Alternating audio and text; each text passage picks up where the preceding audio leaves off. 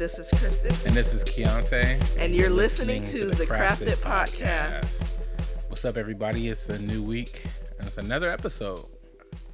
So let's do our little check in. How how are you, babe? How how's your week been so far? My week has been uh my week has been okay. Come it's see, what? We're halfway through. Yeah, it's been okay. I just feel, you know, I feel like the pressure of life and parenting and stuff like that. So, but mm. there's nothing really to complain about. But you know, in general, I just feel like a little, a little overwhelmed with life right now. You know, okay. like ooh, I gotta be a mom. I gotta work. I gotta cook dinner. I gotta please my husband. I got, you know, that's a lot of things. Please I'm wearing a lot of hats right now. Baby, turn around. Okay, oh my goodness, this man, he gonna bust out in a song, okay? yeah, no, I feel you. I mean, such is life. Oh, and, and if y'all was wondering what "comme ci, comme ça" means, um, I am bilingual. I speak French as well. He is not bilingual. Um, he knows like three French sentences. I don't know three French sentences. I took four years of French. You did not take no four years of French. I did. I took three years in high school and I took one year in college. That's four years of French. I need to see the transcripts. Yeah, I'll show you. Tra- I, this man, this I, man. We've had this talk uh, if you all took the whole years, time. If you took three years of French, you needed to be at a UC, baby. You only need three years of a of a foreign language. Yeah, but the rest of my yeah, I was I was doing I gotta great see, in French. I gotta I see this great. man's transcript. Yeah, I was doing great in French. Other stuff, not so much in high school. Like, bro, I like I barely I barely skated through high school. Okay, well, we'll do this podcast in French then. Okay. Bonjour, je m'appelle Keonte. That's comment, all he knows, y'all. That's all he knows. My name is Kristin. D'accord. Uh, so you should see his face right now, guys. he, I mean, he's really trying. But no, seriously. No, I mean, he knows he knows enough to get by. yeah, enough to get by. He knows enough to get by. He knows enough to sit at a restaurant and order a meal. But the funny thing and is, when we, when we went to Paris and I was trying to use my French, the Frenchman like, was like, "Boy, boy, use English." Right. Ain't nobody playing with you. so, but anyway, I'm see you you getting me off track. What I was about to say was though is um I feel you on like how your week is feeling because I mean such is life like that's the thing about life and like I was kind of ref- low key I was kind of reflecting on this this morning as I was driving to work because boy was I late because we didn't woke up late um after our trick or treating escapade and stuff like that. I didn't woke up late. Almost got my kids to school late. They made it through the gate because them uh them teachers they be at the gate. Boy, they do not be giving you any grace period. They will sh- as soon as that clock hit eight o'clock, the the gate is shut. But anyway, my kids made it.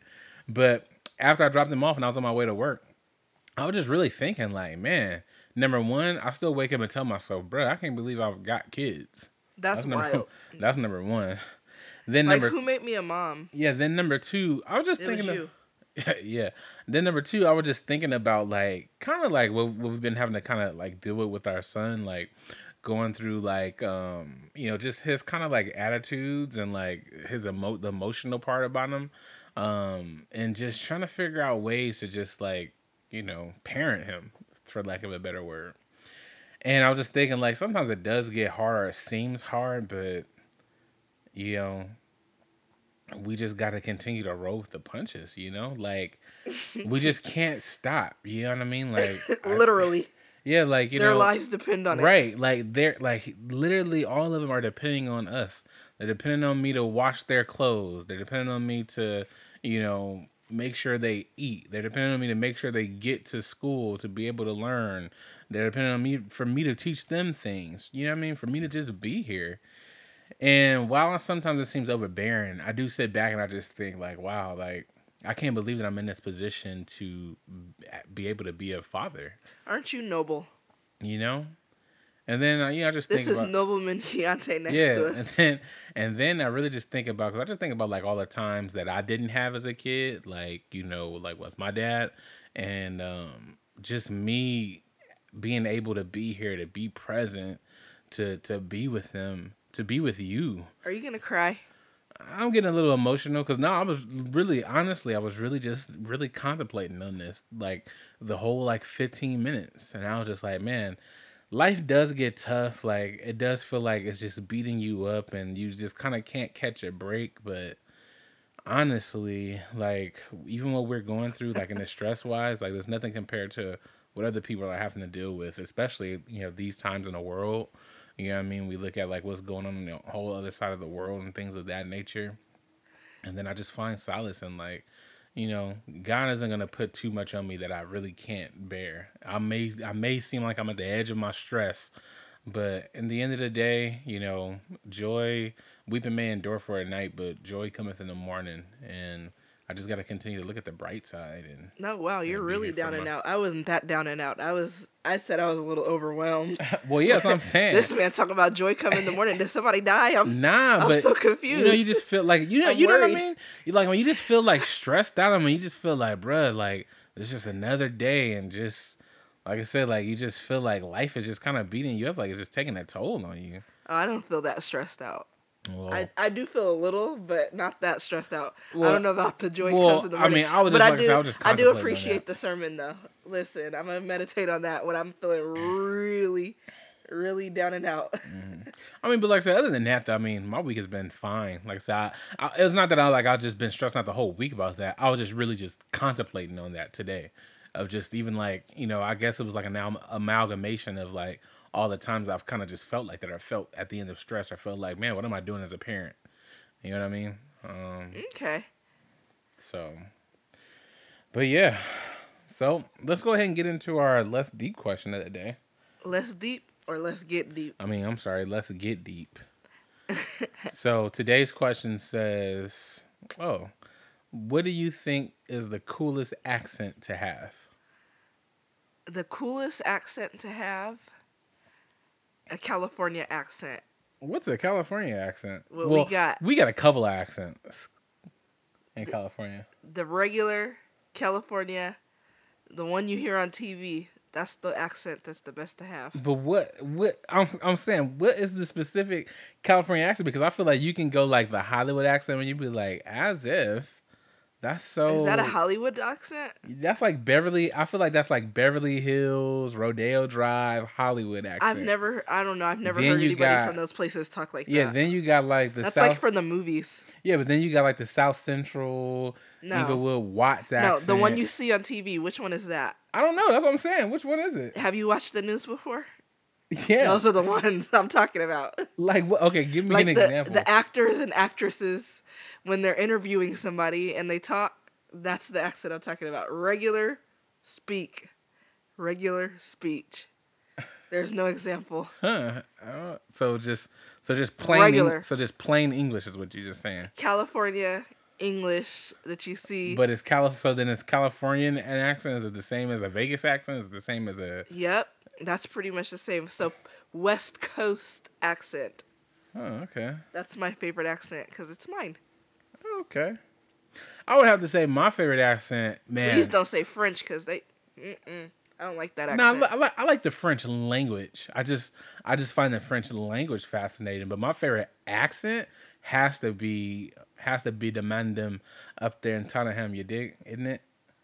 Oh my gosh, I'm I so mean, embarrassed. Are you are you mad? Like what is that Jamaican? nah, that's from Top Boy. That's like a it's like a London uh like a London slang. No. They be like, I'm trying to get some peas, fam. Are you mad? This that sounds silly.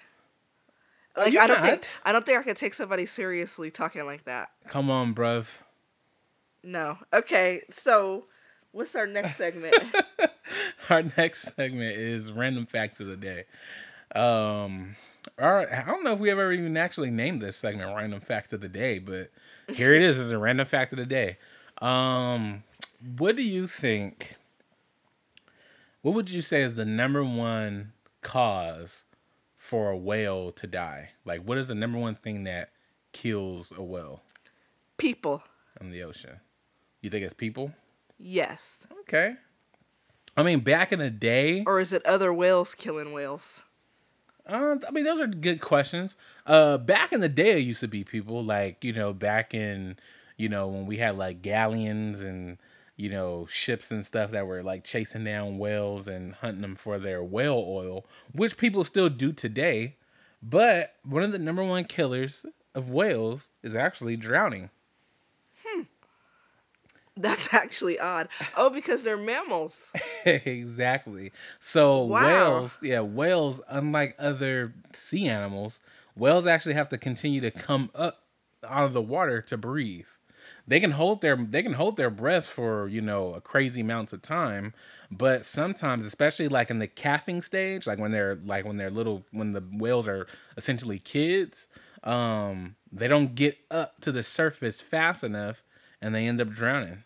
And That's sometimes, horrible. yeah, and then sometimes when whales, uh, when they're either like adult whales and they're in distress, or when they get a little bit older, um, sometimes their body f- forgets to kind of float up to the top of the water and get the air that it needs.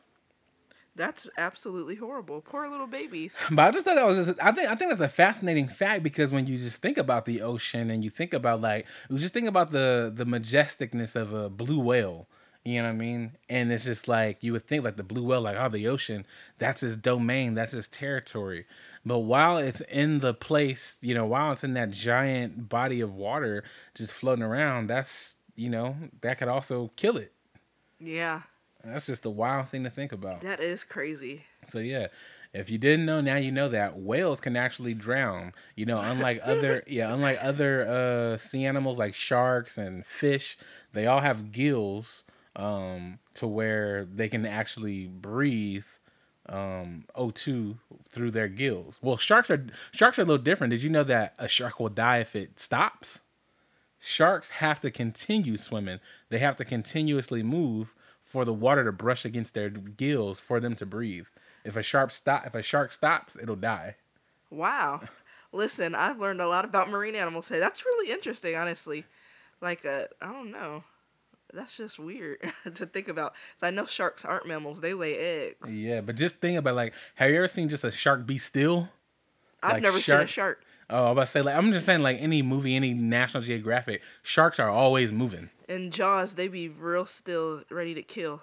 Yeah, so they're yeah, so their gill like because their gills are on the side of their bodies and water has to rush against them for them to breathe. But fish, like a fish, can just float and you know they can breathe on their own with their gills. The more you know. So anyway, yeah, that's random fact of the day. Okay. Okay, so let's switch over into our forever segment. And so today we are going to be talking about the qualities you need for a marriage. And so I'm going to start off with, you know, kind of like a little icebreaker question type of thing. Mm-hmm. Do you think you need love in a marriage? Yeah, Absolutely, 100%? yeah, hundred percent. I don't know. For for for the for Any a kind of marriage, do you think you need love in a marriage? Like, Well, if there's do you need love to for the marriage to survive? Do you need love? Yeah, I, I think you need love for the marriage to survive. Marriage in a traditional sense. I feel like I feel like if there it is no not in a traditional sense in any no kind of yeah uh, hold on yeah let me get to what I'm saying. I feel like if there is no love in the marriage in whatever sense you think it is, it's not marriage. At that point, Hmm. it could be a partnership. It could be a business transaction, but it's not marriage. A marriage has to consist of love. That's not true. Any any time you have a marriage certificate, you're married. It's a marriage. But I'm saying, that's a that becomes if there's no love involved, that's just a business transaction. No, it's still a marriage because legally it's considered a But marriage. it's not truly a they marriage. They could still they could still make decisions on your behalf. They could own a house with your name on it, and your and both of your names on it. They could buy. They could have cr- dual credit. They could file their taxes together. In all senses of the word, you are married. Yeah, but like I said, all those things you named are transactional ideas that are within side of a marriage in a business scope.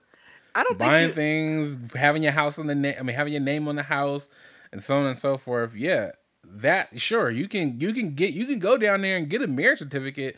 That's all fine and dandy, but in the true sense of what a marriage is, if there's no love between the two people that are married, it's not a marriage. It's not a real marriage. I think it could be a real marriage.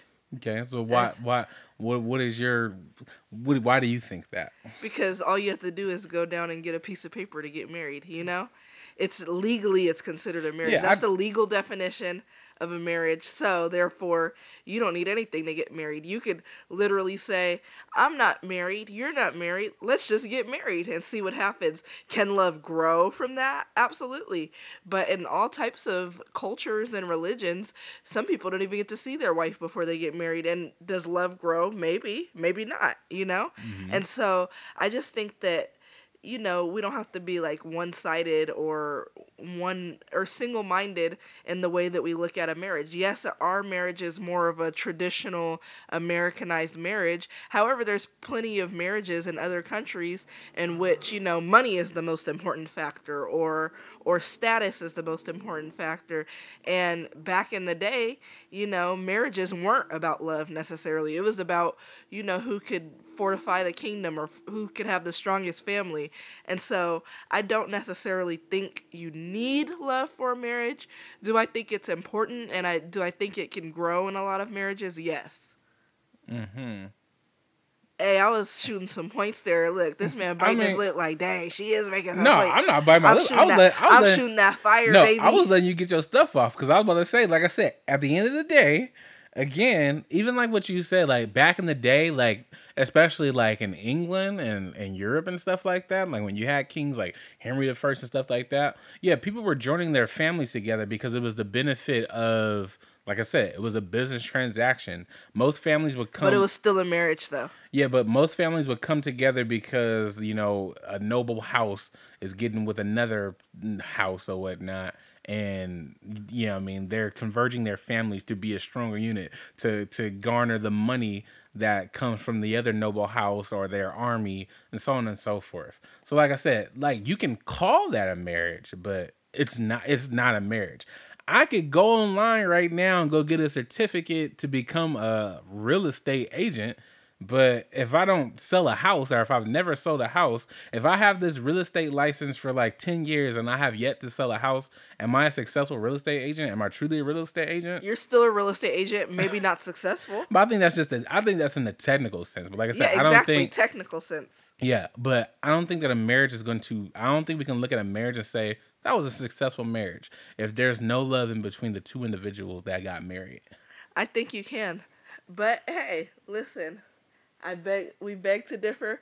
We disagree on a lot of things and our viewpoints are very different on a lot of things. Mm-hmm. And listen, I'm okay with that. My husband, not so much okay with that, but there goes another difference.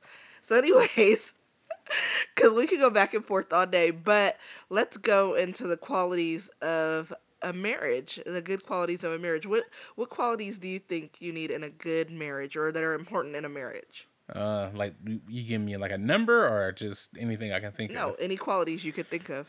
Um, a quality, a good quality, a quality of a good marriage. Number one is love. Um, number two would be um sacrifice. Number three would be communication. Well, I'm well. I'm, I don't want to. I don't want to number them like what's the highest, but I'm just I'm just naming them off. Okay. So communicate. So love, sacrifice, communication, um, growth, and and I would say empathy slash compassion. Okay. I would say the important things that are in a marriage are communication, respect, um, gratitude, trust, mm-hmm. loyalty, flexibility, um, just really things like that are important. But I looked up, you know, what the internet thought are the important things in a marriage, and they listed 20 things. Okay. So, communication. Mm-hmm. And, you know, that's because effective communication is, is important to understand each other, to resolve conflicts, to build, you know, that emotional that emotional connection basically and yeah, that emotional intimacy. Um, trust was number 2 mm-hmm. So really, trust is the foundation of any marriage. Like if you don't trust each other, you know it involves really being reliable and honest and transparent and all those good things. So um, that was one. Respect, mutual respect, obviously. You know you got to really treat each other with kindness and consideration. Shared values. Mm-hmm. Which is interesting because neither one of us mentioned that, but I think it's really important shared values and you know just having some commonalities and some like not necessarily in the way you grew up, but I feel like sometimes the more things you have in common, maybe the more maybe the more compatible you are sometimes. Sometimes. I don't know, it kind of depends. I don't know. That's that's another topic for another time. Um another one was emotional intimacy. Mm-hmm. You know, the emotional connection and all that good stuff. Flexibility ability to adapt you know you gotta you gotta listen. In order to have a successful marriage you gotta be able to bend. You have to be able to compromise change circumstances adapt all the good things. Um, quality time spending that quality time together independence. I'm big on independence. I wasn't really at first but right now i'm extremely big on independence because you know you still are an individual at the end of the day and you got to maintain your interests your, your interests. What am i talking about? Your interests and your personal you know whatever is personal to you and the things that are important to you. Friendship i think that's a really good one because listen that companionship and that friendship it's like I don't know. I think that makes your marriage next level, really, to me. Oh, and I'm, yeah. I'm surprised I didn't even mention that. What were you gonna say? Oh yeah, I was about to say yeah. I mean, those are good points. I I mean, I just I don't think that. I think I think if we sat here and like you know we really had the time to really like we had a piece of paper and mapped out all this. I think we we come up with most of the stuff. I think we were just kind of going rapid fire. But anyway, to set to talk about friendship. You said mine weren't good enough. no, I mean, because I mean, what they saying is some of the things I'm like, I'm like, yeah, you know, yeah. as I'm hearing you list them off. But I think friendship is just really key because there's so many, there's so many people that are in marriages that don't like each other. Yeah, you know, That's and true. I mean, like, really don't like each other. But I feel like when you're when you really have a friendship in but marriage, they're still married. That shows something. I'm just saying, still yeah, a marriage. Yeah, but you can love somebody and not like them. You can still love a person. Oh, okay. Yeah. Just because, yeah, just because, like, just because something happened, like, I don't, I don't like him, or I don't like, I don't, I don't like the way she does X, Y, and Z, or I don't like the way he does X, Y, and Z. You can still have love for a person, but if you, if there's no love, like, if there's no love found, then. then but if yeah, there's no like, is there love? Yeah, I, yeah, just like just like at the end of the like you're gonna have unconditional love for your parents. You're gonna have like i'm gonna have unconditional love for my mom. My mom can do a million things that i don't like and whatnot but i'm always gonna love her. But that doesn't mean you don't like her as a person. Mm, for some people maybe some people I'm some people saying. some people have moms that are like that like abandon them that was on drugs they don't love them or like them mm. i'm just saying some people do. I mean, I, like I said, some some I, people some people's parents have made the wrong choices time after time, but they're they still love their parents, even though you know they might not like the choices and like the person that people that they are. But I don't know. Listen, I don't know. Even Eminem, even Eminem said he loved his still loved his mom to a certain point. I don't know nothing about Eminem and his mama, but I don't know. I don't know. Okay, anyways, let's continue then. Um, which one was I? Which one was the last Friendship. one I said? Friendship. Let me see. Dang, I done uh, got confused. Okay, so problem solving. I feel like that's communication. That goes underneath that. Mm-hmm. Affection, expressing affection through physical touch, words, gestures. Hey, that's the love languages. Um, support. That's a really good one too. Like, can you support people through the good and the bad? What kind of support are you providing? What does that support look like?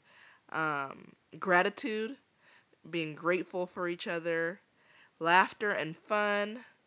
That kind of goes into liking each other. And friendship, yeah. Yeah. And so equality, just an equality, maybe equality is it they said equality, but that's not the right word to me. More it should be like equity because equity is not the same thing as equality. Equity means everybody has access.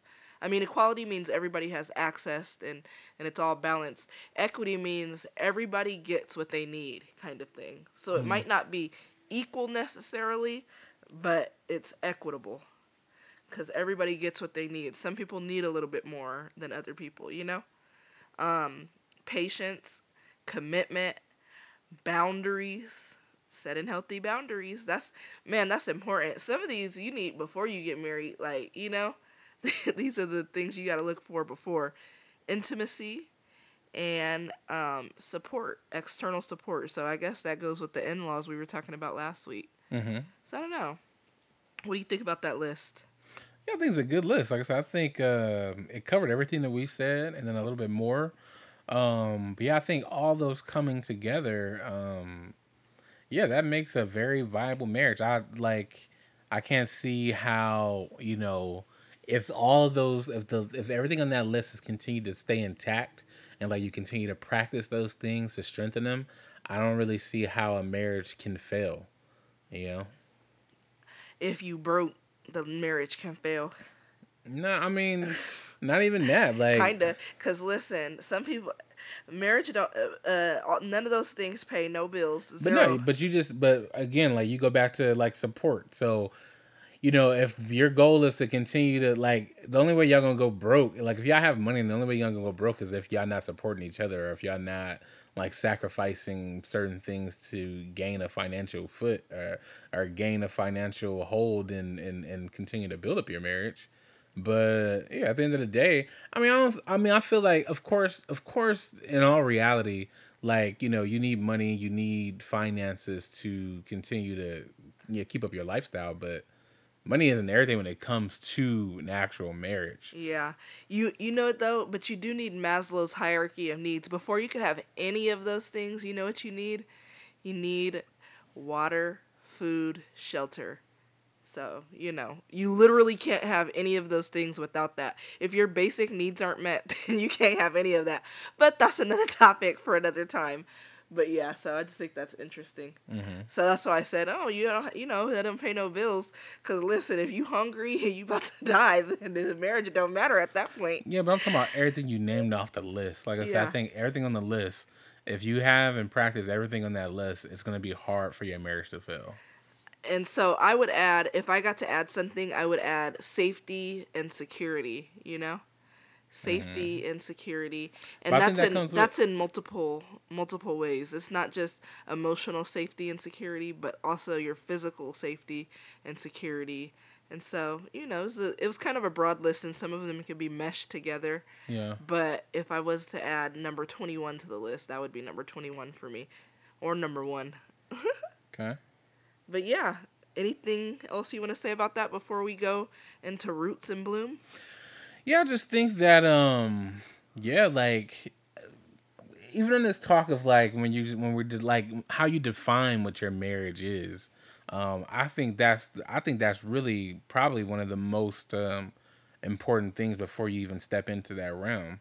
Because even even just like the even just like us and our ideas like having a difference of like opinion sometimes people get into relationships are not even just marriages but even like business partners. People enter into things and it's two different people and one person has one idea of something another person has another idea of something but then they get together and think oh like we're forming this partnership. We're forming this business business partnership. But one person is thinking this business partnership means that you know whatever risk I take, you know, it's our risk or whatnot. Another person may think like whatever risk he takes, that's his risk, but you know, I got this plan and this go to do X, Y, and Z. So I think that it's good, and I think that one of the most important factors in a marriage and really building your marriage is how do you define marriage.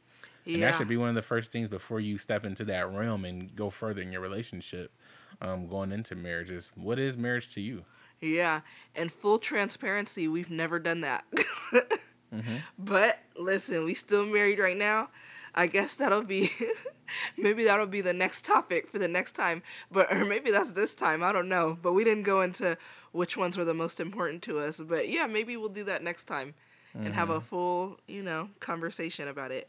Yeah, yeah, like yeah, we've never we've never I don't. Yeah, we've never sat down and had a conversation and like actually expressed that. Like, but it's important. It, it, Let's just put it in black and white. Yeah, what is a marriage? What is a marriage to us? But I think us, me and you, even at, even the bottom line of whatever, like the difference of what you naming what a marriage is and what I think a marriage is. I think the bottom line, our marriage, our the how we view marriage and what a marriage is, is in a biblical sense, for us.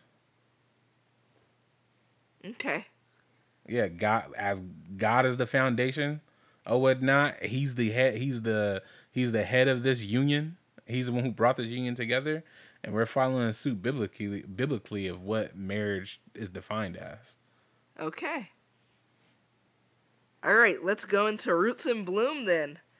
Um, so I just wanted to tell. It's funny that our first little section started talking about overwhelm and things like that. Um, because that was actually our topic for parenting today. Mm-hmm. And it's so funny because he doesn't know the parenting and marriage topics until I get here and tell him usually because I don't know, I just think it's better that way cuz it, you know, it makes the conversations more real and authentic and not rehearsed. So I kind of like that that aspect of it. So anyways, we were going to talk about overwhelm and overstimulation. And so specifically the things that make you feel overwhelmed, overstimulated, and all of that good thing, good all of those good things as parents and, you know, working parents at that. And so, the overwhelm and overstimulation, do you, what's the number one thing that makes you feel overwhelmed or overstimulated? Like with the kids? in general as a as a working dad what makes you feel i mean this is the parenting section but it doesn't have to be just the kids um overwhelmed and overstimulated. Uh, or you, if you want me to, I could go first. Probably. Well, for me, it'd probably just be like not getting enough sleep. Like if I'm tired, anything. Most of my like most of my irritation or overstimulation uh, revolves around my like sleep. Okay. And me, like I like to stay up late. Oh wait, now I, I stay up late and I get up early. Um, and usually, usually even when I run off of like I can run off of like four hours of sleep you know what I mean, and be kind of straight, like get through the day and do what I gotta do oh, or whatnot. But then there's periods of time where I'm like, I'm only getting four hours of sleep like three days in a row. And after that third day, my body like, bruh, come on now, what you doing? And then that starts that starts to reflect in my attitude where I get a little bit more short tempered. Like if the kids aren't doing, if the kids aren't listening the first time when I say to do something, you know, now it's now I'm getting irritable. Now I'm getting a little overstimulated. Yeah, if he if he was a cartoon character, it would be like the smoke coming from his ears and the forehead line. Mm-hmm. What's that forehead line called? Mm-hmm. Yeah, I don't know. Just the cartoon know. head. I don't know, but yeah. So, anyways, that that's crazy to me. But yeah, so the thing that makes me overstimulated the most, you probably know. Do you know? Mm, it's a lot of stuff. Clutter, loud noises. It's touch. the noise. The noise, just being the noise that'll send me over the edge. I cannot. It's just too much. It's just too much, too much noise. And it's kind of wild because kids make a lot of noise in general. So that's like a crazy trigger for me. But, you know, it is what it is. And so a lot of things can overstimulate parents. Basically, the fact that we're always multitasking, literally, the fact that we're most of the time juggling work and parenting, the lack of time, all the busy schedules. You know, you running kids to, we're running kids to karate practice, we're picking them up from daycare, childcare in general, finding childcare. Listen, we had a whole episode of finding childcare before this year. like mm-hmm. we lost three hundred dollars in the in the aspect. Process, yeah. Yeah, and we we were gonna have to pay over three thousand dollars for childcare, and thank God it's only twelve hundred now, which is still a lot, but you know it's better than three thousand. Um, just the financial pressure of supporting a family is crazy. Like you know, especially in this day where you need all of the two incomes that people have today. You need all the two incomes and you need some side hustles basically mm-hmm. to to prepare for your kids and stuff like that. And to um just keep up with the bills and stuff. The household chores. Our house oh my gosh the clutter. It's just so hard though when you're working and we're both working and you know we're trying to maintain a house. We have so many clothes and toys and all those things. So you know that could add to being overwhelmed overstimulated. Sleep deprivation which is what you mentioned of course.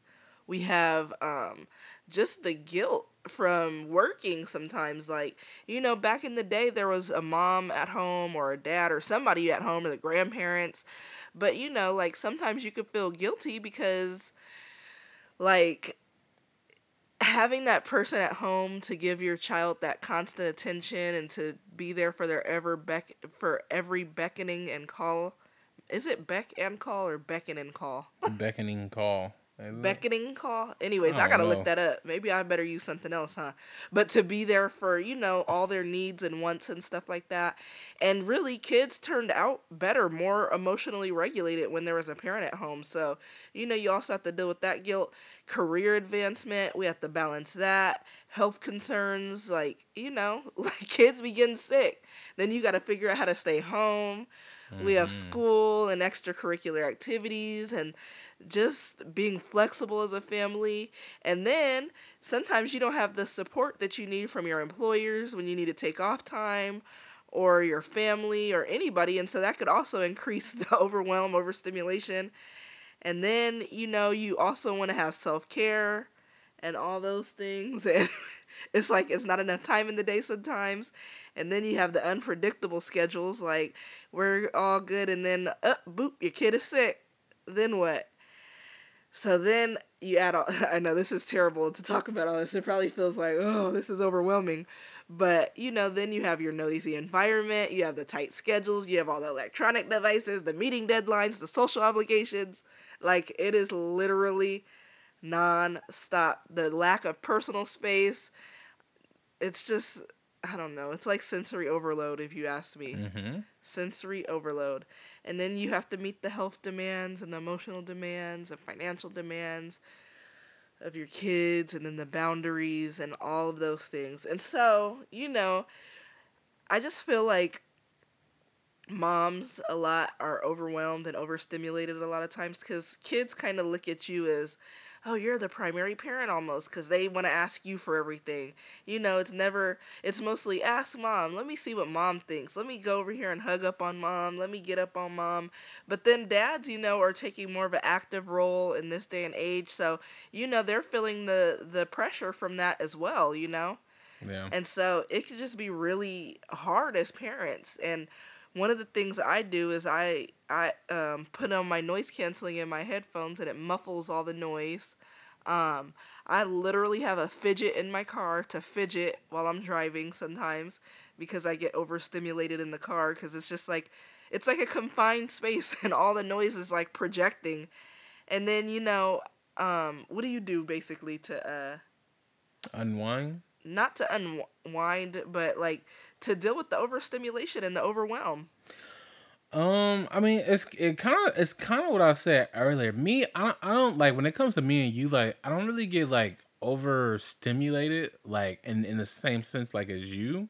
Um, me as a man, like I'm like all those things that you were naming, like you know, just the kids being sick, who's gonna watch them, um, us being at work all day and really not spending all that time with the kids, financial responsibilities, paying the bills, you know, I constantly think about that stuff all day, every day. So how do you deal with it? Um, I just keep going. Like that's why that's what I was saying earlier. Like I just gotta sit back. The only thing the only thing I can do that, like I said, that kind of de stresses me is I like listening to jazz. Of course, I I funnel everything out through music um, especially like Miles Miles Davis's uh Blue album.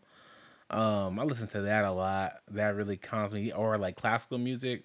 But really, truly, for the most part of my day, almost every day, I'm thinking about an amalgamation of all that stuff constantly, mm-hmm. especially finances and you know just wanting to do better, wanting to have more, have more money, you know, to do more things with the kids, having more time to be with the kids, having more time for us. Like, you know, but I, I feel like if I just continue to stop or if I stop and just like allow it to overwhelm me, then I'm going to be stuck. Like, I'm going to be stagnant. So I literally continue to just roll with the punches.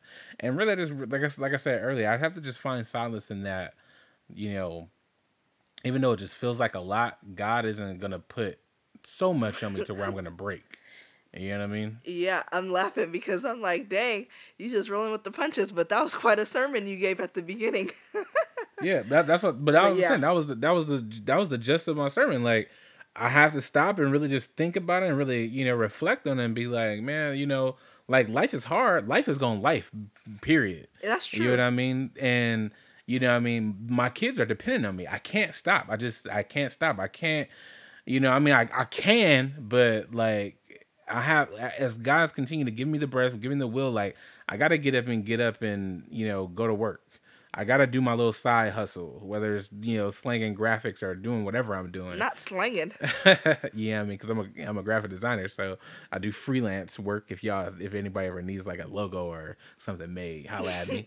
right, um, feed these kids. Feed these yeah, kids. Like, like we feed the children over here. You know, like I literally have to like I, I have it in my mind like I can't stop. Like that's why I remember a couple episodes ago you asked me like you know how do you do self care? When do you do self care? And I just was kind of telling you like I kind of get to self care when I can get to it. Like as far as like some of my favorite things, like going to the salt cave or the the um, what is it the the float tank, the the tank float place. It's like a deprivation tank where you just float um in darkness or whatnot. Um, but like I want to do those things, but man, like the way life be life in, I'm just like I gotta do what I gotta do. You know what I mean? I just don't. I feel like it's no time for me to really take a break. I know it sounds. I know it sounds unhealthy. It's very unhealthy. yeah, but like I just I don't know. Like I don't know how to have like that off switch. Uh, you know, every now and then I do go and do like you know like I'll be like hey, I'm gonna go to the movies. You know, go to the movies by myself. That's an outlet for me. So I, I have outlets, and me, like I said, my biggest outlet is really music and prayer. Music and prayer are my two biggest outlets. Okay. You know what I mean? Um, and really just like my the, like talking to my boys um you know i have my men's group where we we're all husbands and fathers so of course we're talking about you know the stuff that i'm talking about now. Like just the kind of the pressure of just being a man being a husband being a father and trying to be, actually be the fathers that you know we didn't have you know what i mean? And yeah it, it seems overwhelming and it seems like light like i said just is gonna keep on going so I just got to keep on going because the bills ain't gonna stop. Yeah, I mean the the, the car is gonna con- consistently need gas. My kids are gonna consistently need food. You know what I mean? But they're also gonna consistently need me. So that's why even I say like nothing really. They don't really overstimulate me like that much unless I'm unless I'm sleep deprived. Uh, whoa. But, yeah, know. but even in that sense, like I have to make you sure. You like pretty I'm, overstimulated I'm to me. But then, so then, what would be, what would be the things you you would see in me that says like, oh, you overstimulated when you're yelling or you're being short with the kids. Oh, that's just or, my, me yelling is just natural. You you even say I, I yell. That's just the way yeah, I talk. but that's also overstimulated too. It's not that you can't talk different because if you were dealing with somebody else's kids, you wouldn't be talking like that, you know. Hmm. But it's the fact that it's your own kids. But one of the ways like i think about all the things that you were saying too you know like their well-being i think about finances how to spend more time. Mm-hmm. heck that's why i made a, a career change you know i really wanted to prioritize just spending time with the kids and and being able to be there for them and raising them. I'm a big i i also um like i said i use the fidgets i use the headphones. I also like to take baths on a weekday for an hour or whatever. That really helps to calm me and relax me. I also go to therapy. I was going every single week, but I you know, I started going um once every 2 weeks. So matter of fact, I have it tomorrow. And so, you know, there's a lot of little things that I do. I like to light candles mm-hmm. and things like that. Sometimes I'll just go and sit in the car for 30 minutes or whatever you know, before I go to get something, I'll say, oh, I gotta go to the store and I'll sit in the car for 30 minutes. And so I think that helps a lot of the times.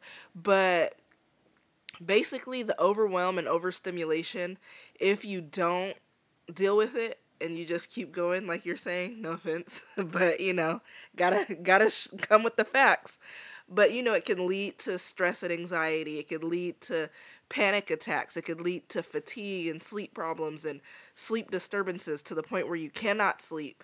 It could lead to frequent mood swings and irritability. Mm-hmm. Um, and it's noticeable, you know? Yeah. It could lead to physical health issues like headaches and stomach issues and even a weakened immune system.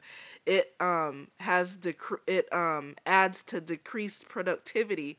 Like, you ain't even gonna be efficient at work. You know what I mean? Like, because of the overwhelming stress. Mm-hmm. Um, you neglect your own self care. You you can have strained relationships. It can start affecting and pouring over into our marriage. then you have like the guilt and shame of not being able to do it all or feeling like you know you're inadequate and eventually you burn out you start withdrawing socially you neglect your own hobbies and those are more so symptoms of depression. So it can turn into depression. You also have decreased patience which goes into the same um, thing where you're irritable and mm-hmm. the mood swings and all that. And you could even have like the physical symptoms like tension in your muscles shallow breathing your weight could change. And then you could start seeking escape in unhealthy ways like i mean like screen time or overeating or or um, you know anything doing i mean not that we're gonna turn into drug addicts but you can you know end up be, being a drug addict or an alcoholic and so how do we reduce the overwhelm and overstimulation is really prioritized. You have to realize, and we have to realize that we cannot do it all. Mm-hmm. We can't. There's no way. We can't do everything. We have to delegate. So we have to figure out like who can do what.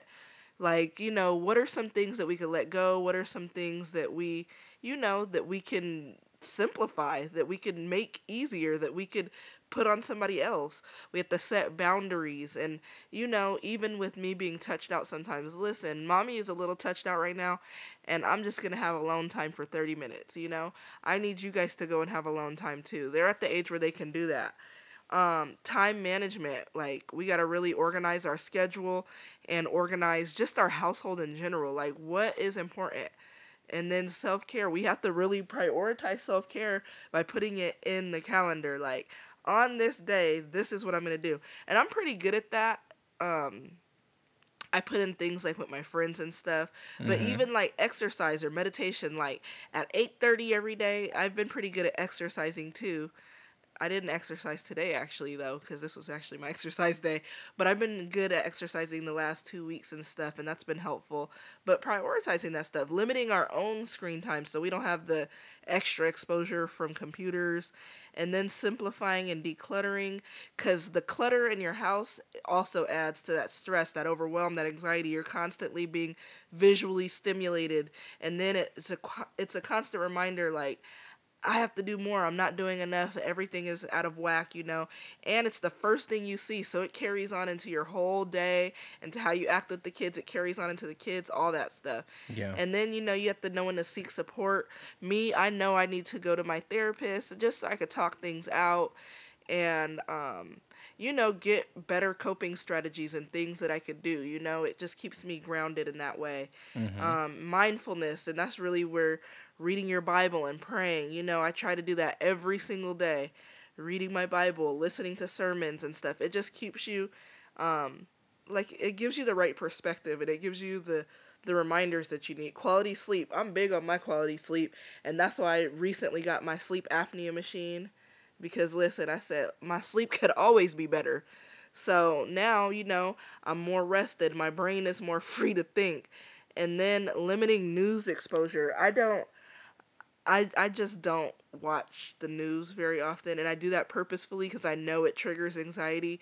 Because listen, this world is already horrible and you know not horrible enough but it, it's pretty you know there's a lot of things going on already in the day-to-day life without having to turn on the news and see everything that is horrid like i have friends that send me negative news letter stuff and i just don't ever even respond. I don't read it. I don't want to see that. You know what i mean? Like mm-hmm. not that i'm trying to be naive and not stay informed but it just reduces my stress and it, it helps me not to be overstimulated.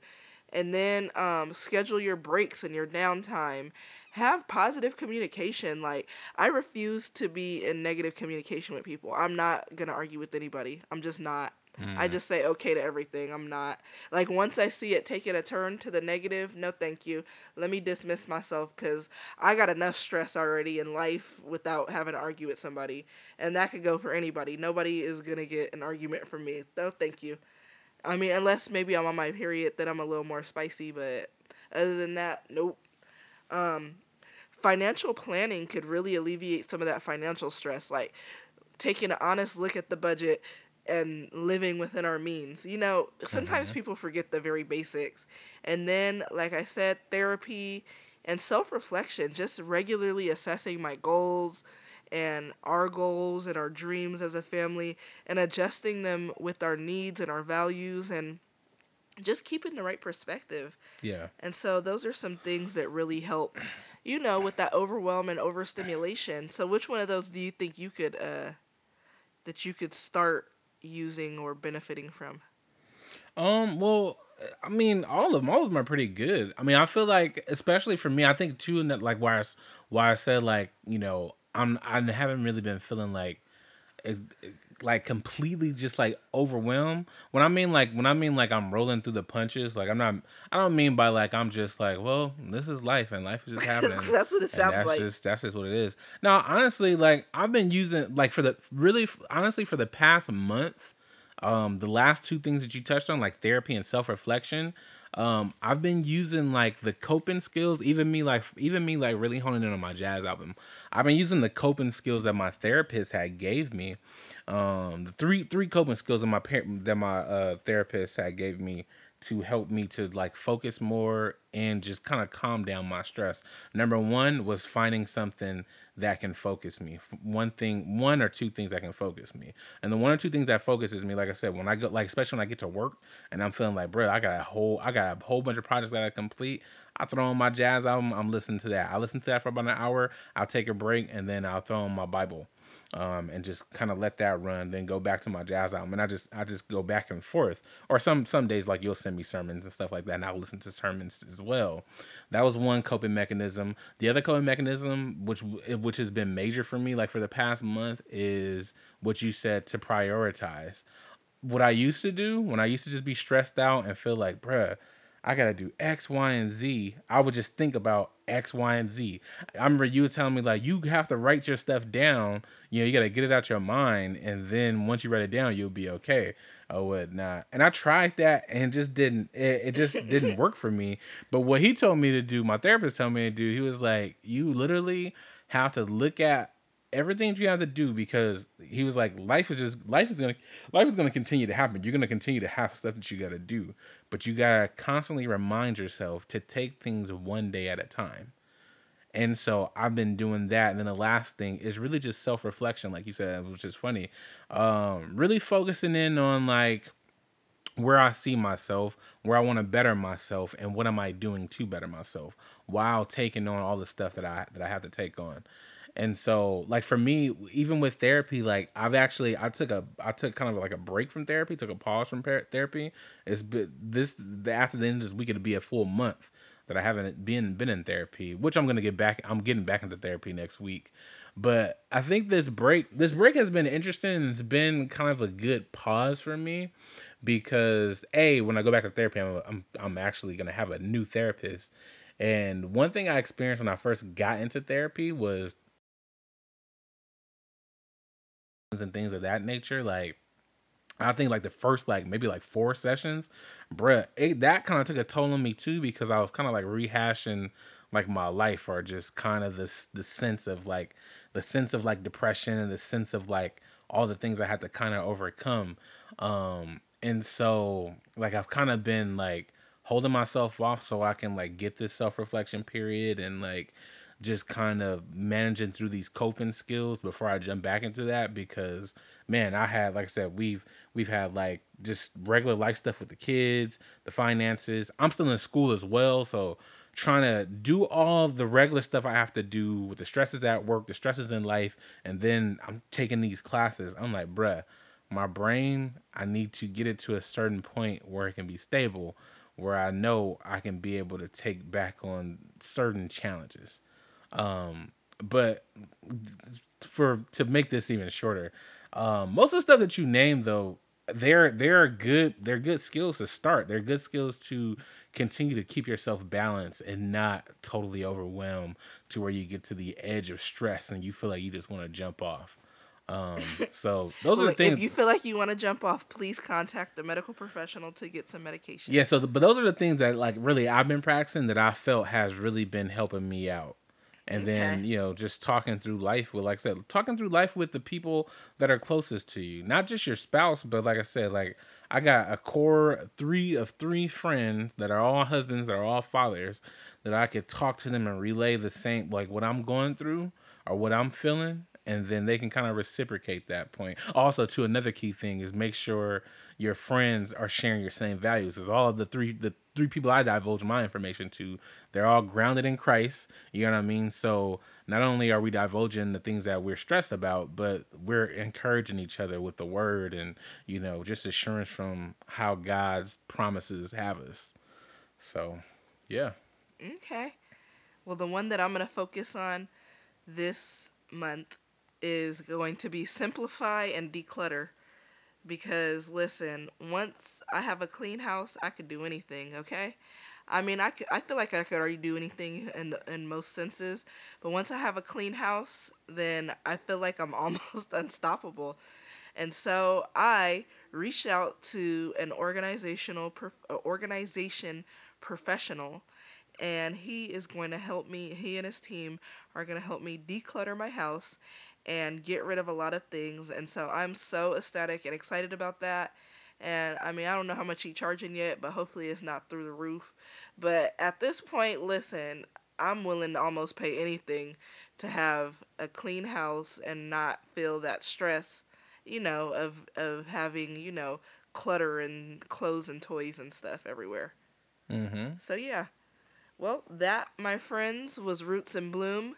And I mean, it kind of has to do with parenting in a way because we are the parents and oh, we yeah. have to, uh, you know, we got to make sure that we are coping. But I just feel like I just felt like that topic was necessary mm-hmm. because you know, parent parenting life is crazy, especially with three children, and especially with school age children because there's so many different dynamics and things like that, and so many different personalities, and you know, we have to remember these are little people that we are working on and trying to turn into adults one day. And so, you know, we just have to be cognizant of our own emotions and we have to check in with ourselves and see how we are doing. And we have to be realistic and self aware about us. Mm-hmm. And so, yeah, that's Roots and Bloom. Good stuff. Good stuff. All right, now for our lifestyle topic, we're going to be talking about my man, Keith Lee. Now I don't know if you guys have uh, seen. I don't even know if you guys even know who Keith Lee is. I, I would I would think that most people have either heard of his name or they just know outright who he is. But just to make it short, Keith Lee is a internet personality or a, I guess what we call him now today is like an influencer. He's like a social media influencer. But what he does is he does food reviews um, for restaurants all over the place. Okay, I've been hearing the name. Yeah, but his his his approach to doing food reviews is a little bit different than what normal like food critics will do. Um, Keith Lee is just big on like he's big on um like how he's being treated like at the restaurants and like the quality of food um without them you know without a big hoopla about it so one of the key things that he does is that when he gets food he always orders the food not in person because now you know, he's kind of like a big person. Like he's a low key celebrity. Like he got like millions of followers on his social platforms. Like I think right now, I think on TikTok, he's at like 18 million followers. Um, so what? Wow, he, that's so, a lot. Yeah. So what he does is he'll he'll either call in an order or DoorDash, or if he pulls up to a restaurant, he'll have one of his family members or somebody a part of his team go get the food instead of him getting it because he wants to try the food unbiased to where it's no like preferential treatment. You know what I mean? Because just think about it. Like, if you go into a restaurant, you Kim Kardashian, you know what I mean, and like you tell them like, "Hey, I'm coming down to the restaurant." They're gonna make sure they got a little space for you. They probably gonna tell the chef like, "Look, cook, you like put your foot in the food." You know what I mean? Cook it out of this world so she can say it was good. You know what I mean? So he like to surprise him. Yeah, not even surprise him, but more so he's just doing it from the scope of like a regular person. Like he wants to give a review for the day to day people that are going to restaurants. Because of course, if a celebrity gives a review in a restaurant, they're just gonna say, "Oh man, the service was great, the food was great," but that's because they've put emphasis on you because you're a celebrity. Now, what I want to get into is what has happened over this weekend. Keith Lee then showed up in Atlanta, right? Mm-hmm. And this isn't the first major city that Keith Lee has showed up in. He's been to places like Detroit, Chicago. I don't think he's been in New York yet. I don't think he's done any reviews in New York. Um, but I know originally like he lives in Vegas, so he's done he's he's done a lot of food reviews in Vegas okay. or whatnot. But anyway, he gets to Atlanta, and lo and behold, um he just some of the interactions that he's had in Atlanta have been very interesting. They've been interesting because the natives in Atlanta are actually responding to like some of the things he's come up against. Mm-hmm. So one one place in particular, he went to two places that he that really kind of blew up. It was a place called the Real Milk and Honey, and then there was a restaurant called Old Lady Gang, which is restaurant that restaurant is owned by Kandi Burruss of um of um Love and Hip, uh, not it's not Love and Hip Hop of Real Housewives fame, or whatnot. But um, so he goes to this restaurant called the Real Milk and Honey, right? So first he tries to order on the phone, and then it says that the restaurant is closed. But then he goes online, sees like the restaurant says it's open. So he's like, well, I'm gonna just drive down there and then try to get some takeout, whatever, right? He calls and they say, oh, we don't do any takeout orders or whatnot. And they're like, oh, oh okay. So then he was he they drive down to the restaurant, him and his family. Okay. Right? And then his his family gets out the car to try to go and get the food so he can, you know, taste it. Anyway, they told one of his family members like, "Oh, we we're not open right now because we're doing deep cleaning." But like there was people coming in and out like kind of still picking up food and stuff like that. Mind you, this is at like three in the afternoon, maybe like four in the afternoon or whatnot. So then he gets out himself or whatnot and like was like you know just trying to see what's going on.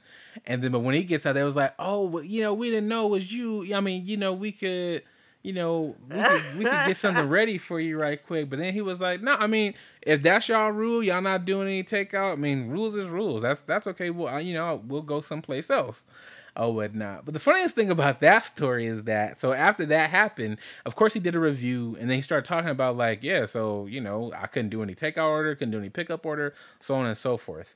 And then people that actually live in Atlanta was just like, bruh, yeah, that's how it be in Atlanta. Like some of like the black owned restaurants in Atlanta, like they they have these weird hours. They have like these weird rules where like you can't order takeout for us at a certain point in time. They be closing early. They just their hours are like inconsistent, so on and so forth. Everybody had these big all these explanations to give. Um, but then the funniest thing about it was I, the owner of the Real Milk and Honey. After that happened, and Keith Lee put that on the internet. They get on the internet on their own TikTok, and then they was like was like who is Keith Lee? Like, kind of like trying to be trying joking. To dog like, him. Yeah, like who is Keith Lee?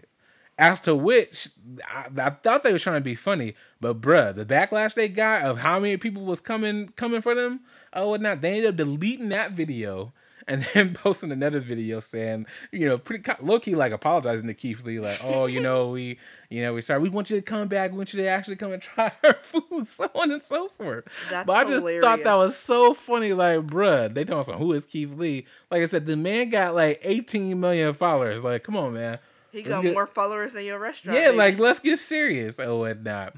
Um, and then he had another experience at the Old Lady Gang with Kandi Burruss, where again, you know, he's trying to be incognito. He wants to be a, he wants to give unbiased reviews. His family goes in, they try to order some food. Same with the takeout situation, they run up against the same thing, right? But the only difference is when his family goes in, they were like, you know, can we get a seat? You know, can we get some food? They tell them, oh, it'll be like a ninety minute wait.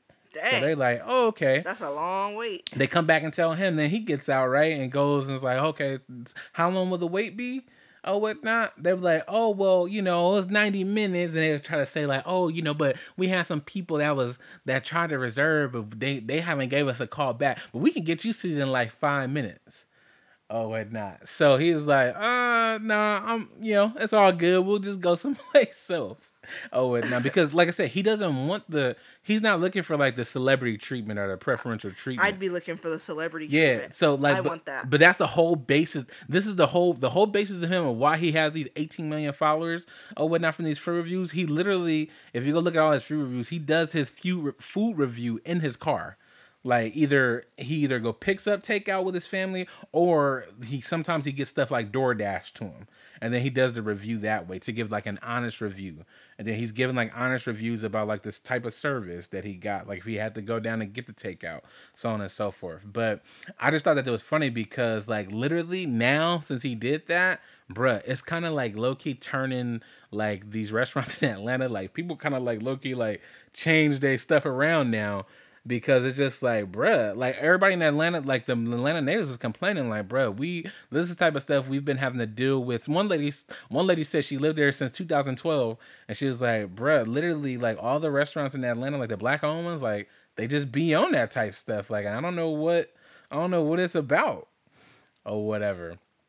And so I just thought that this was interesting because it was just this just created like a whole firestorm. And the most interesting part about his about his uh tour in Atlanta, his food review tour in Atlanta, he said he ran up against he ran up against like problems like that at a couple restaurants. he had one good restaurant that he was like, oh man, the service was great, food was great, blah blah blah. And you know what kind of restaurant that was? What? It was a Jamaican restaurant. Oh wow. That's which wild. which if you've eaten at a Jamaican spot, you know Jamaican places are notorious for like their customer service because the customer service is almost non-existent. So for the fact that he went to a Jamaican spot in Atlanta and that was his best review from any restaurant he was at in Atlanta, that really says something about like what the other restaurants had going, which I felt was interesting. Um, yeah. and so, bruh, um, I just thought that this was really just kind of an interesting thing, and it just really sheds a light on like, like I said, he his whole base is like he just wants to be treated like a regular person oh, or whatnot. Because at the end of the day, whether he has 18 million followers or whether he has eight followers, like he's just a regular person at the end of the day. His family are regular people, and he wants to have a food experience that should be that should be experienced by patrons, people that are paying money every day to make your restaurant what it is. You know what I mean? They should get the same experience that everybody else gets. You know, another another little side note too with people like being funny because I, there was somebody like low key like low key trying to like threaten him like oh if you come to my restaurant and you know rate it a bad review we're gonna have to catch hands. Here's one here's another thing that a lot of people don't know about Keith Lee. He's a boxer. Yeah, the man is a you know he yeah he's a professional fighter. The man's a mixed martial artist. So like he like I think his last fight was actually last year before he really blew up as a food reviewer. Like this man was literally getting paid for a living to fight people. So I don't know y'all. I don't know if y'all want to run up on um, run up on him like that. Man, good for him. He get to save his brains and not get CC whatever. Oh CTE, Yeah, yeah. not get. CTE. But anyway, yeah, man, I just thought that that was a interesting story, and I just wanted to make sure I, I brought that up and talked about it in the Atlanta scene because we've been in Atlanta. Uh, the the food in like the actual city of Atlanta to me, well, we only went to that one spot, that one soul food spot, and it was okay to me. The food in Atlanta was delicious to me. Well, see, a lot of people said a lot of the natives on Twitter and, and TikTok they were saying, yeah, there's like at this point we don't go to none of the restaurants in the actual Atlanta. Oh And yeah, he was like we were the, on the fringe. yeah, he was like the best restaurants in like quote unquote Atlanta is the cities that are surrounding Atlanta, the Decatur's, the you know the just other cities around, um, Clayco and stuff like that. So um, but yeah, man, I thought that was interesting, and um, that's our lifestyle for today. Alrighty, So um, as it's always, been another episode. No, just kidding. as always, we just thank you guys for listening to us. Um, again, if there's a topic that you want to hear about, something that we didn't touch on, or maybe it's something that you like that we touched on, please leave us a comment. Please leave us a rating. We hope that this is a five star um, episode, that you give us a five star rating, um, and just let us know what you think about the podcast in the comments. Um, so until next time, and as always, deuce, deuce. God bless.